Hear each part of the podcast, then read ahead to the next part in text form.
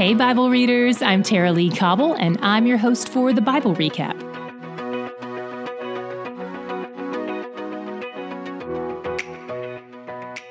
We're continuing our downward spiral of Israel's judges after yesterday's tragedy with Gideon's son Abimelech, and today we encounter six bad judges. The first two barely get a mention. There was Tola from the tribe of Issachar, who lived among the tribe of Ephraim for some reason. Then there was Jair the Gileadite. Gilead is a region in the Transjordan, so this is our first judge from across the Jordan River. When you read the term Gileadite, just know that's a reference to an Israelite from the Transjordan not one of their many enemies. Then we see that the people of Israel are falling into apostasy again. In fact, we get seven groupings of other gods that they're beginning to worship. It looks like they'll worship anything, they don't discriminate at all. God grows angry with them and sells them into the hands of two other people groups, the Philistines and the Ammonites. They oppress them for 18 years on the east side of the Jordan River, and they also fight against them on the west side of the Jordan River. Finally, Israel sees the error of their ways and they repent. But this time, God tells them that things are going to happen differently. He's not just going to raise up a judge to save them like he's done in the past. He tells them to cry out to those other gods for help instead. Their response to him suggests that maybe they really do get it this time. They agree that they don't deserve saving, and they accept his words while still begging him for mercy and help. They know he's their only hope. Then they forsake their idols and worship Yahweh. Hooray! Then we cut to the Ammonites in the Transjordan, ready to go to war with Israel.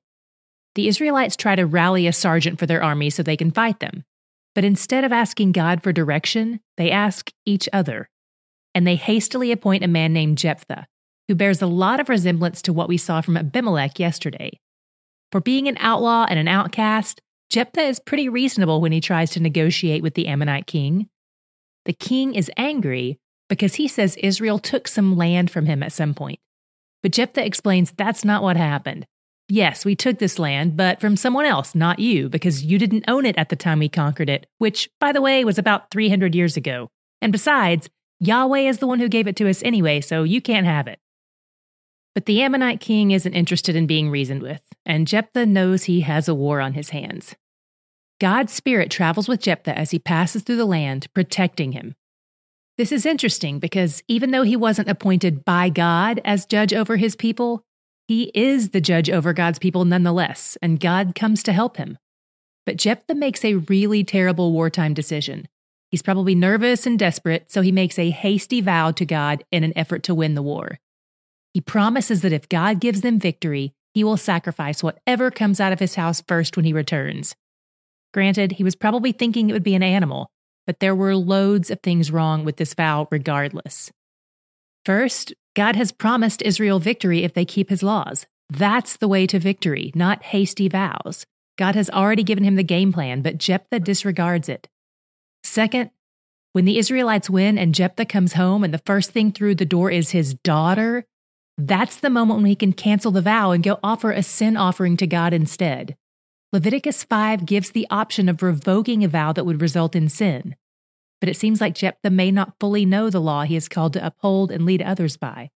Third, and then I'll add a caveat to this third point as well human sacrifice is strictly forbidden in at least four different places in the books of the law, including Deuteronomy 18:10.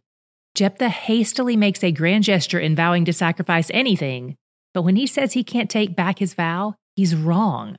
This is just another example of why we have to weigh scripture against scripture. What Jephthah says here is inconsistent with what God has said directly.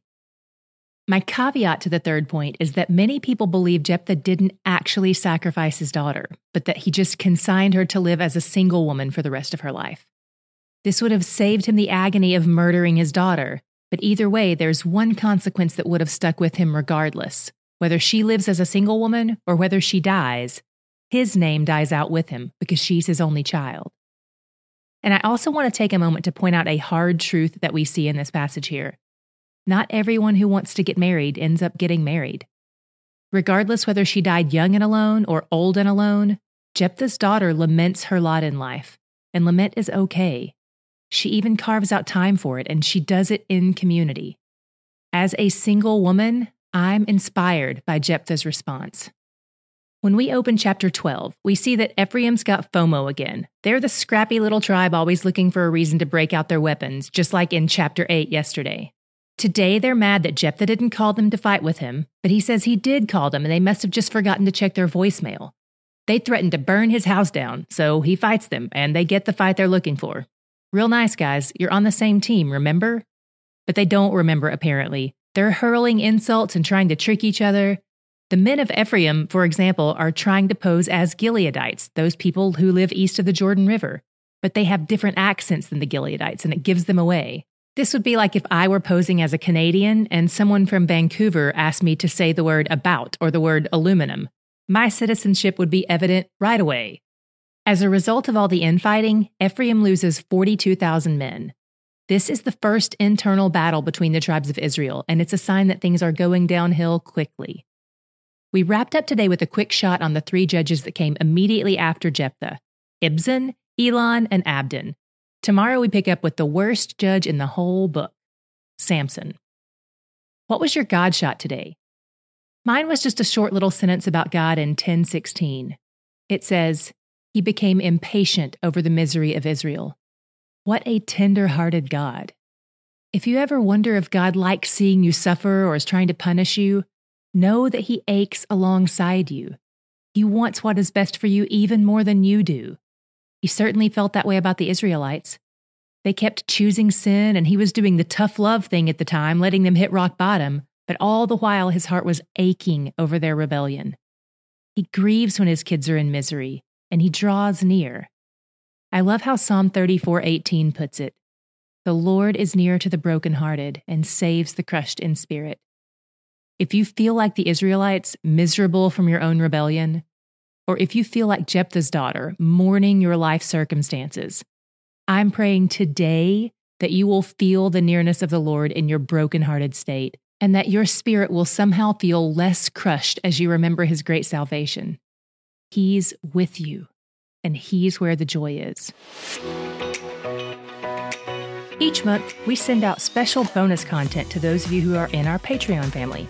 For the month of April, we have a bonus episode on what to do when you don't want to read the Bible. We're sending this out to our patrons who've joined at the bonus content tier or higher. If that's you, just log into your Patreon account to get your perks, or if you've selected to have it emailed to you, you can look for it there. If you're a part of our Patreon at a different tier and you want access to this perk, all you have to do is log into your account and adjust your membership accordingly. You're the boss. And if you're not part of our Patreon family yet, this is a great time to jump in. Check out today's show notes for a link to our Patreon so you don't miss out on this. Or click the Patreon link on our website, thebiblerecap.com.